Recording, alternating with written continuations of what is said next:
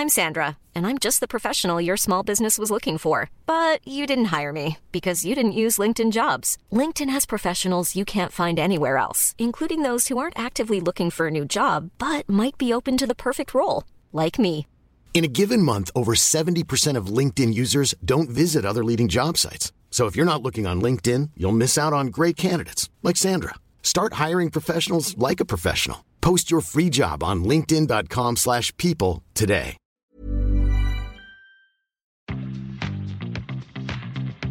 Hi, and welcome to ETFs for Beginners, where we'll be hacking a path through the investing undergrowth to clear a path to understand exchange traded funds, more commonly known as ETFs. I'm Phil Muscatello, and today I'm joined by my co host, Anna Christina.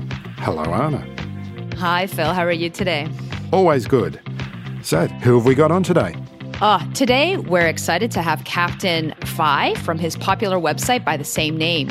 So, if you haven't heard of him, he's retired at the age of 30, and we are excited to hear about his journey to retirement or early retirement. So, thank you for joining us.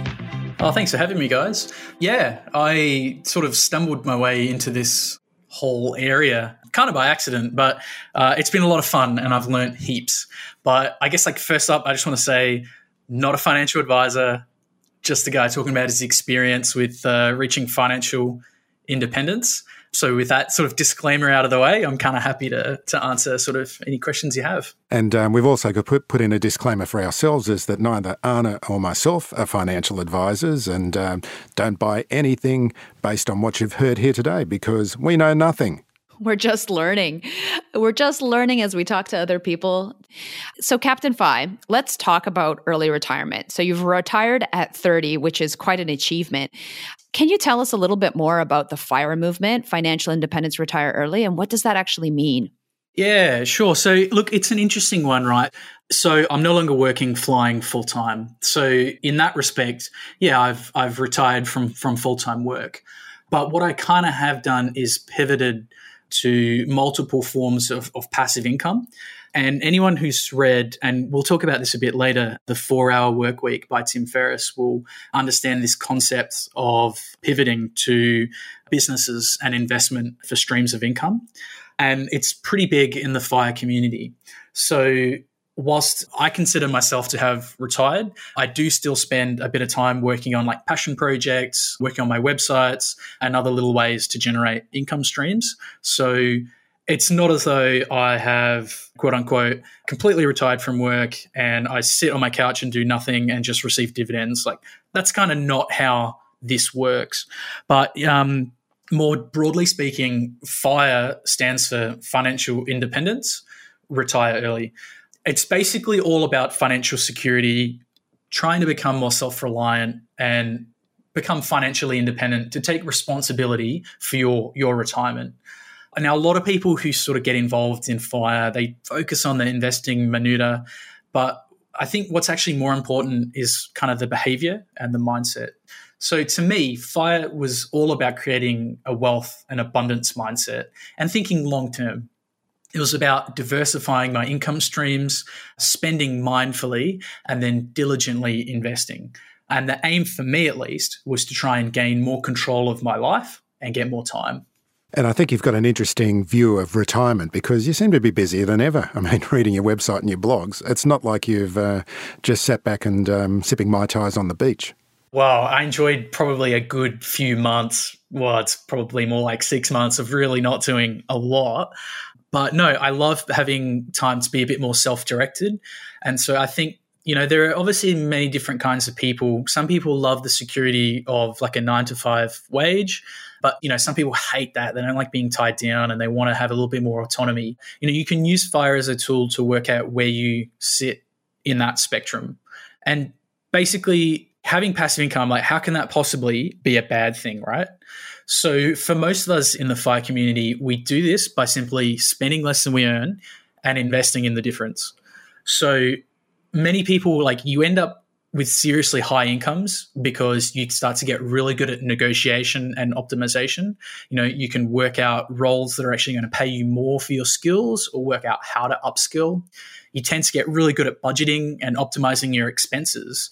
And then, sort of, the last step is looking to invest that surplus.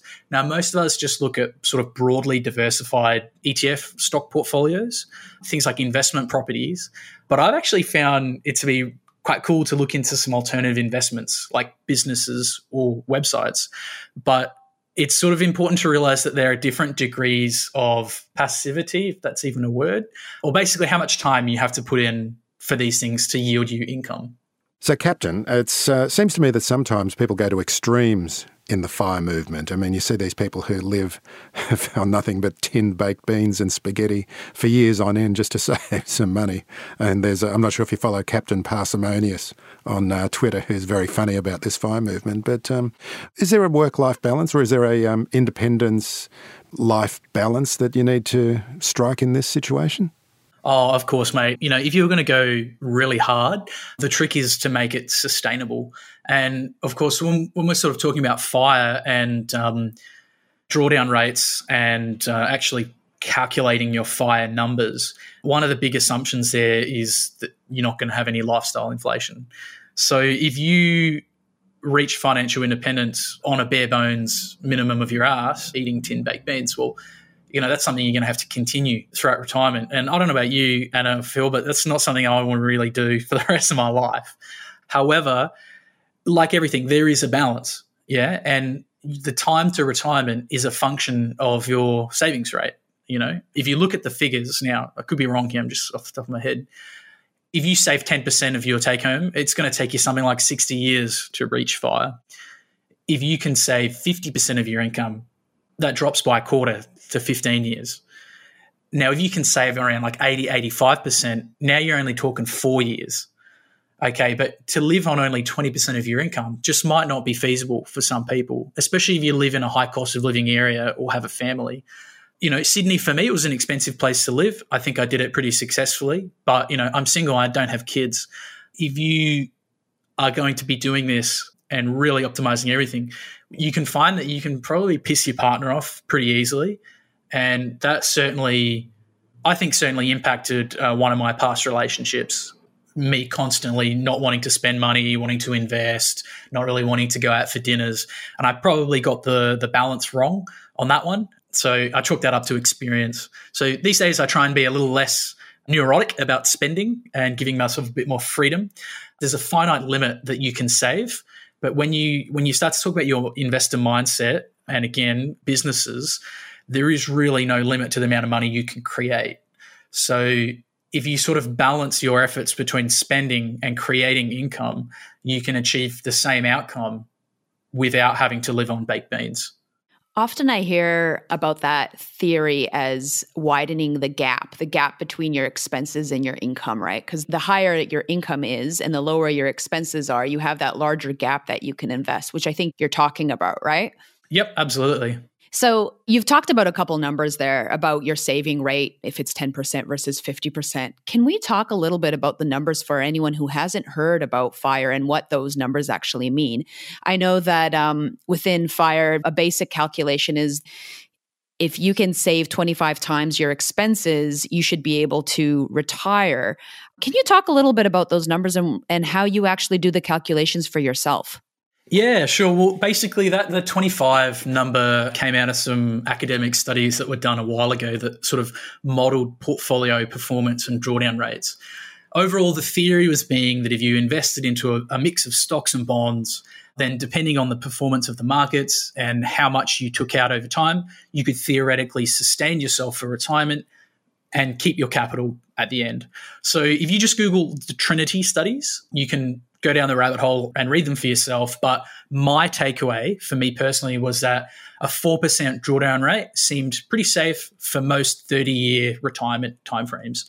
All right. So, off the top of my head, this is like 90 or 95% successful, and only in a few of the simulations did it fail. And this was usually due to like poor market returns or, you know, a correction or a recession in the first year of retirement.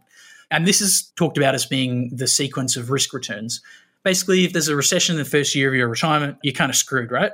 But all is not lost. Yeah. This is not autonomous. It's not a like a yes or no forever decision. Markets also recover pretty quickly. So in practice, if this sort of happens to you, you just go back to work or you just work for another few years and try not to draw down any of your investments. You just let time and compound returns fix the issue and you just give another go. So, really, there's no sort of free lunch when it comes to retiring early, but additional passive income streams are really the goal. So, you never want to rely on just one income stream. And that's what FIRE is about multiple passive income streams to create freedom. So, limitations with this Trinity study, right? They didn't really cover FIRE. It wasn't really about people retiring at 30 and then, you know, living to 100, you know, 70 years or so of retirement. And they didn't really cover like a really heavily growth weighted fund, so, you know, like 100% stocks. So I don't think anyone actually knows how this will go over over these longer periods. But again, when you look at the data over a long enough time period, volatility evens out, and we've seen typically a market return around 10% with 2 to 3% inflation. So a real return of around 7 to 8% of purchasing power. So that fact alone gives me the confidence and the fact that okay, well, if I'm potentially going to live for 70 more years, I feel more confident to ride out the peaks and troughs of markets and corrections and recessions. So back to this 25 number. So 100 divided by 4 is 25. So that's where the 25 comes from, right? And the 4, the 4 being the 4% drawdown, which leaves 3 to 4% in the fund to help grow and deal with these ups and downs of, of volatility. So that's why people, most people say, okay, if you've got 25 times your annual expenses invested in like diversified index funds, voila, you can theoretically fire off this. But you know, you have to be warned that it's not as simple as that. There are many, many other factors, and this is probably where financial advisors fit into the picture because they can kind of give you a more holistic information about these other aspects. You know, you need an emergency fund. Most people are looking for three to six months. You know, you need appropriate insurances to make sure you've got your ass covered. And things get trickier when you talk about bigger families, you know, potentially health issues, pets, farms or properties, other large and expensive liabilities like sports cars, hobbies like that, which, you know, you might need to insure. So it's all about a balance. It's all about trying to balance and mitigate risks. Some people in the fire community, they want an additional factor of safety. So that opt for a 3% safe withdrawal rate rather than a 4%. And so if we divide 100 by 3, we get 33. So those people, they want 33 times their annual living expenses. And sometimes they potentially want a year or two of emergency funds. And when you get to those sort of higher emergency funds, they don't just have it in, in cash or in an offset. They might look at other things like other fixed interests, term deposits, bonds, peer to peer lending, stuff that a financial advisor can probably help you with. But the big thing is that these figures all assume that we die without touching the capital. So I'm a little bit different. I'm planning to actually spend my investments and aim to die with zero. And that's in a homage to a book with the same title, Die with Zero. Brilliant, brilliant read. So I want to get a bit better, you know, quote unquote performance or I'd say juice out of my retirement fund, which allowed me to leave work a little bit earlier. So I opted for a 7% withdrawal rate over 25 years. And the only reason I was able to do that is it's backed up by being able to access my annuity at 55 and then my super at preservation age. Of course, backed up by passive income from my website portfolios and the investment property that I built. And if it all stuffs up, I can turn to the age pension. So thank God we live in Australia, right? and I guess finally, as we kind of touched on earlier, the time to fire, it's just a percentage of your savings rate. Okay.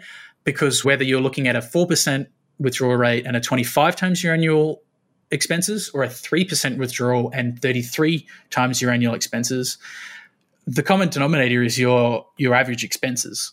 So if you can lower your average expenses with the caveat that you are going to invest that, your savings rate increases and your time to fire decreases. So if you can get your savings rate from 10 to 50%, you actually quarter your working career to only 15 years. If you can boost that to 85%, you're going to like quarter that again and you're going to be at like, well, not quite quarter, but you know, four and a bit years. Mr. Money Mustache published an awesome graph, which I've reposted on my website and I highly recommend checking out. And he's called the shockingly simple math behind early retirement. But the bottom line is the more frugal you are and the more percentage of your pay that you invest, the quicker you can reach fire. That's a great article and a very thorough explanation of how to reach fire. I think that um, you've covered all the sides of it. When you first heard about fire, has your financial journey adjusted or changed along the way? Oh yeah, of course. I look. I think I'm pretty guilty. Like I overdo a lot of stuff, Anna. Uh, I'm just that kind of personality. You know, I find something, I throw myself into it. So I probably need to like temper myself and not be as you know, not be as quick to jump in. But I, I loved it. I felt like I'd found my people.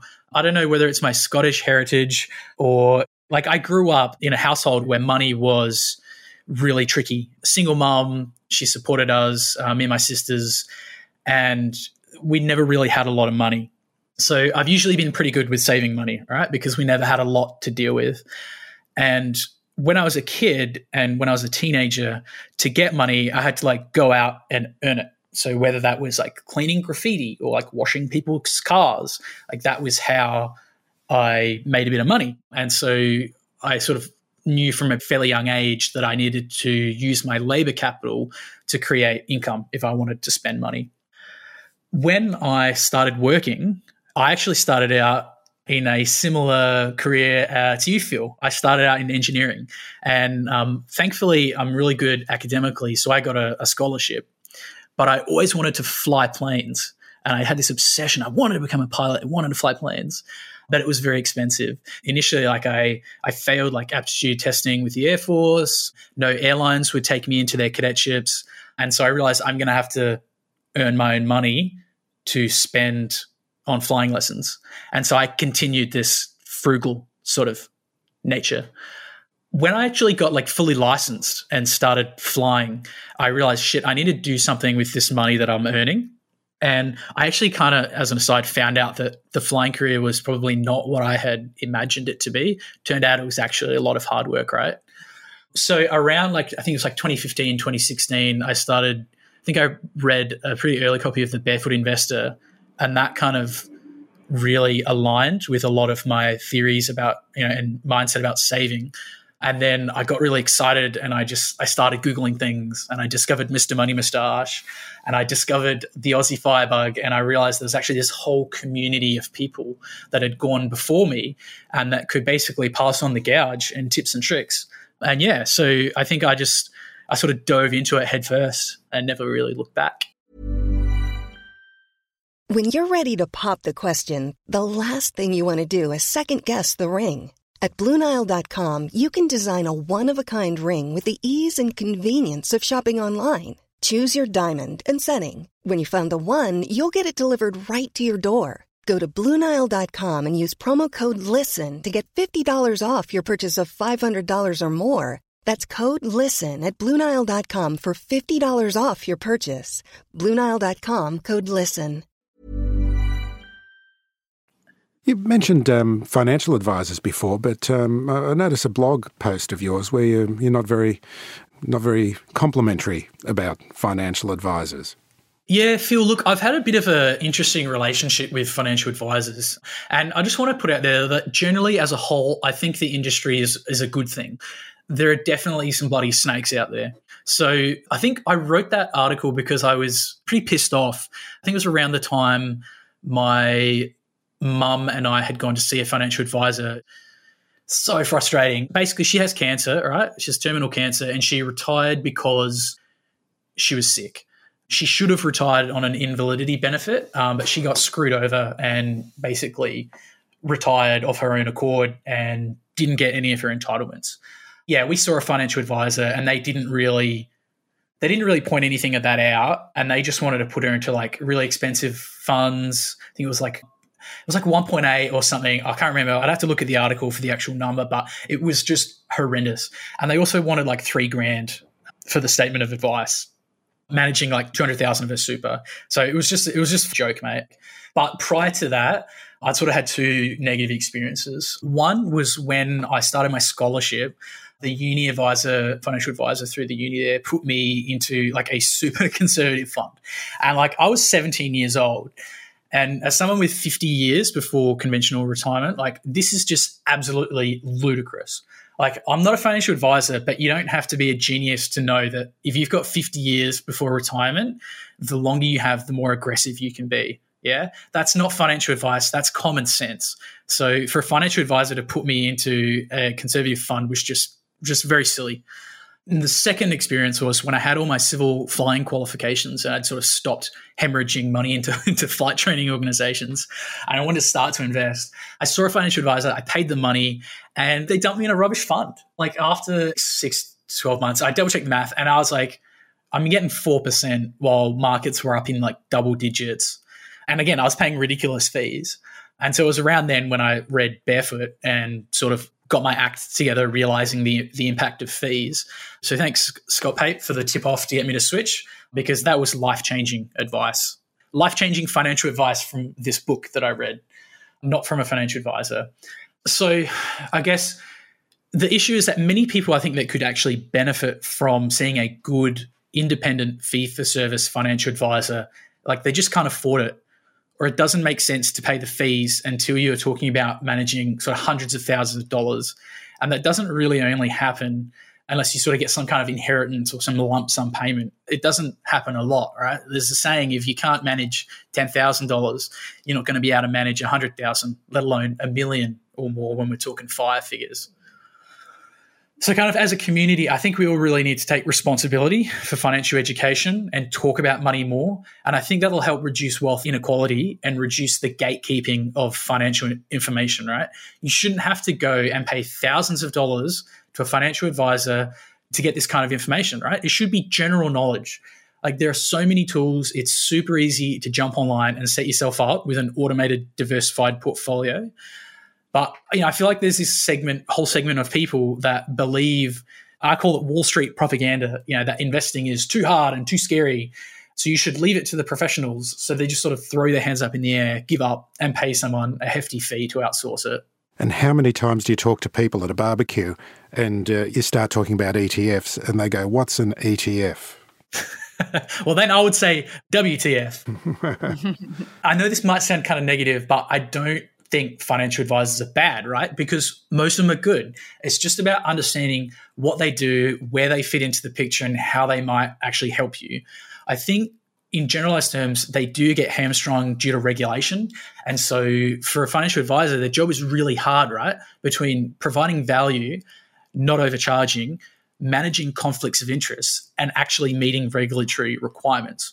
Because you got to understand, like most financial advisors, they get a kickback whether that's an ongoing fee or a one off fee for putting you into certain funds. So the conflict is obviously they, they want to put you in the fund with the, the highest kickback. And that's where the regulator has to come in to protect the consumer. I think, you know, something to consider though for consumers, you got to understand your risk tolerance and your ability to research and understand information. So if you're not going to go out there and learn all the information that's freely available to you and you're legitimately scared, or you've come into a huge life changing amount of money, or there's been some event like an injury, a death in the family, then, you know, yeah, maybe you should probably go and see a financial advisor and get something in writing. So I just want to say though, more recently, I did actually consult a financial advisor that I was pretty happy with. The fee was pretty reasonable. I paid 500 bucks and the ongoing fees was a fixed fee of 150 bucks a year which I figured was pretty reasonable given my portfolio size and for the advice that I was getting. So I was like 99% sure I was doing the right thing on my own with the DIY, but for me, it was just that extra peace of mind. So I've learned in my fire journey, particularly when it comes to businesses, about the importance of building a good and trusted team of advisors. and that's not just financial advisors, that's bookkeepers, accountants, lawyers, um, brokers, agents, technical specialists. Fire, we often focus on insourcing and doing everything ourselves, which is fine and it can work. And if you if you, you follow the fire uh, strategy according to the percentage savings rate timeline, you can do it quite successfully yourself. But for people who are like chasing fat fire, which we talk about, you know, retiring with significant passive income or looking to scale their business and build wealth faster, more sustainably, you got to work on the business and not in the business. So this has been a big mindset shift for me. And so I think it's something you should be wary about sort of the fire dogma, which could be potentially self limiting. So I think when you're looking at building a team, this could also be sort of a for or a pro argument to getting a good financial advisor. But really, you just need to consider the costs you're paying, the fees that you're paying, potential conflicts of interest. And you can't just blindly accept what they say. You've got to take some responsibility at the end of the day for your own decisions. What are your thoughts of psychology and investing behavior, and how do they go hand in hand? All right, so I'd say hands down, psychology is the most important aspect when it comes to fire and just investing in general. You know, you often hear that the saying that you know money in transactions is often made on the purchasing side. And so if you can purchase at a discount, you can potentially secure years worth of value or returns at point of purchase. And even Warren Buffett says famously, be fearful when people are greedy and be greedy when people are fearful. It sounds kind of like a cliche buy low, sell high, right? Well, in practice, I don't think anyone can do that, right? It's hard. It's really hard. Yeah, maybe Buffett or um, you know a handful of insider traders can do that, right? But as us lowly, unwashed masses, I think we need to borrow a euphemism from the crypto finance bros and just say we need we need diamond hands, right? It's impossible to pick the dizzying tops and it's just as impossible to pick the crushing lows. But if we focus on our behavior and think long term, sort of decades or more, we can literally just zoom out and realize that you know, long term, we're holding profitable businesses that make us money while we sleep. So we should just hold on for the ride. So I guess with fire, like a similar analogy is we make most of our performance in the savings rate, right? Especially if we're talking smaller timeframes. So if we can save more, we can invest more, we can reach financial independence quicker. And if you read between the lines there, that means we need as high of an income as possible and as much self discipline as possible. Again, while the amount we can save is limited, the amount we can earn is not. So, looking at our psychology and switching our mindset, I think is hands down one of the most important aspects to fire and reaching financial independence quicker.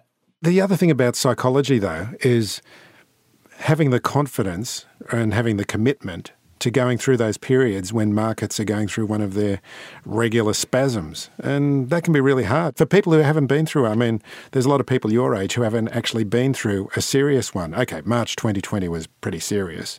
But there were still a lot of people, even in that, that time, who just, as soon as fear took over, they started selling. Yeah, and also, right, just realized I'm not an expert at this, and that freaked me out as well. I actually, when I looked back over my investing choices, I actually stopped buying us regularly during that crash. And it was only when things sort of came back to normalcy that I started regularly buying again. So, a big thing that's actually helped me overcome this limitation when it comes to psychology is the use of automation. So, we use automation on a daily in aviation. It's one of the best things that happened to flight safety and reducing fatigue. But I was able to actually use automation with my investment portfolio, and that's actually stopped me from sort of screwing myself over when it comes to things like that. So, yeah, looking at the psychology, looking at ways that you can automate and take yourself out of the loop is the best way I think going forward. Automation is a really big one, I think. And similarly, like when things drop, sometimes if you look at the graphs, you realize that where it dropped to was potentially something that was maybe a few months ago. And so if you were automating your investing this whole time, you would have actually purchased that at that price a few months ago as well, right?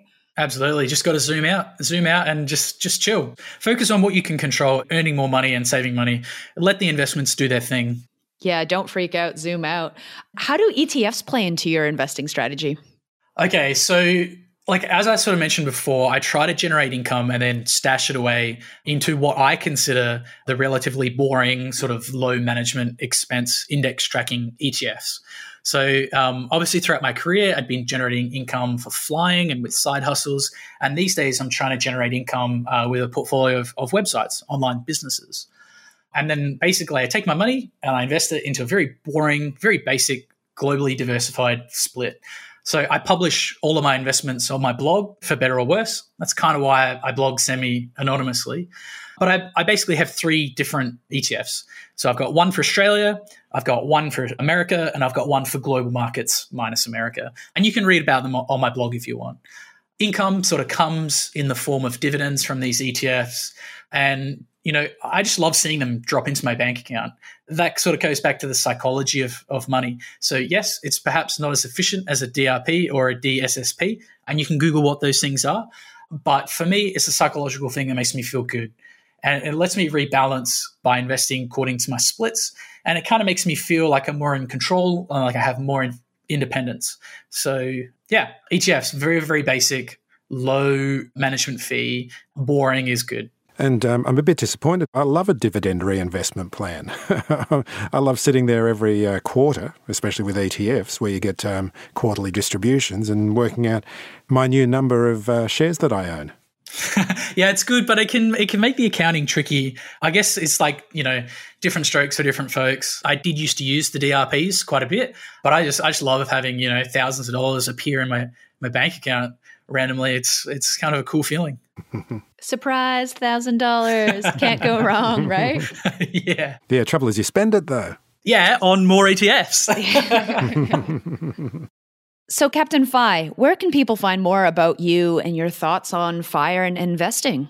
All right. So, look, mainly I, I, blog all about my sort of experience to fire at my website. It's just captainfire.com. But it's it's important to realize that like none of this stuff, like it's not rocket science. It's really basic. And this information has been out there for hundreds of years and it sort of gets passed down and passed down. So, you know, I'd love for you to come and, and read stuff on my blog. I have a podcast and I'm on social media as well. But really, there is so many amazing resources where you can learn all about investing and financial independence for free. And I've got giant lists of those on my blog where you can literally just farm yourself out and go down the rabbit hole. So I really just want to, you know, I guess pay my dues and homage to all the people that have come before me and have basically made this possible. And I just want to basically put out there that look, I'm just a guy that's learning as I go. I didn't invent this stuff. And, you know, there's no need to reinvent the wheel, so to speak. I'm just sort of giving my, my flavor of what I've learned. Beautiful. Well, thank you so much for being on the show. Yeah, no worries. It was awesome to chat. And great to meet you, Captain FI. And uh, we promise not to reveal your secret identity. If you found this podcast helpful, please tell a friend. It may help them and help us keep going with the show. Also, don't forget to rate us. ETFs for Beginners is for information and educational purposes only. It isn't financial advice, and you shouldn't buy or sell any investments based on what you've heard here. Any opinion or commentary is the view of the speaker only, not ETFs for Beginners. This podcast doesn't replace professional advice regarding your personal financial needs, circumstances, or current situation. Thank you for listening to this podcast.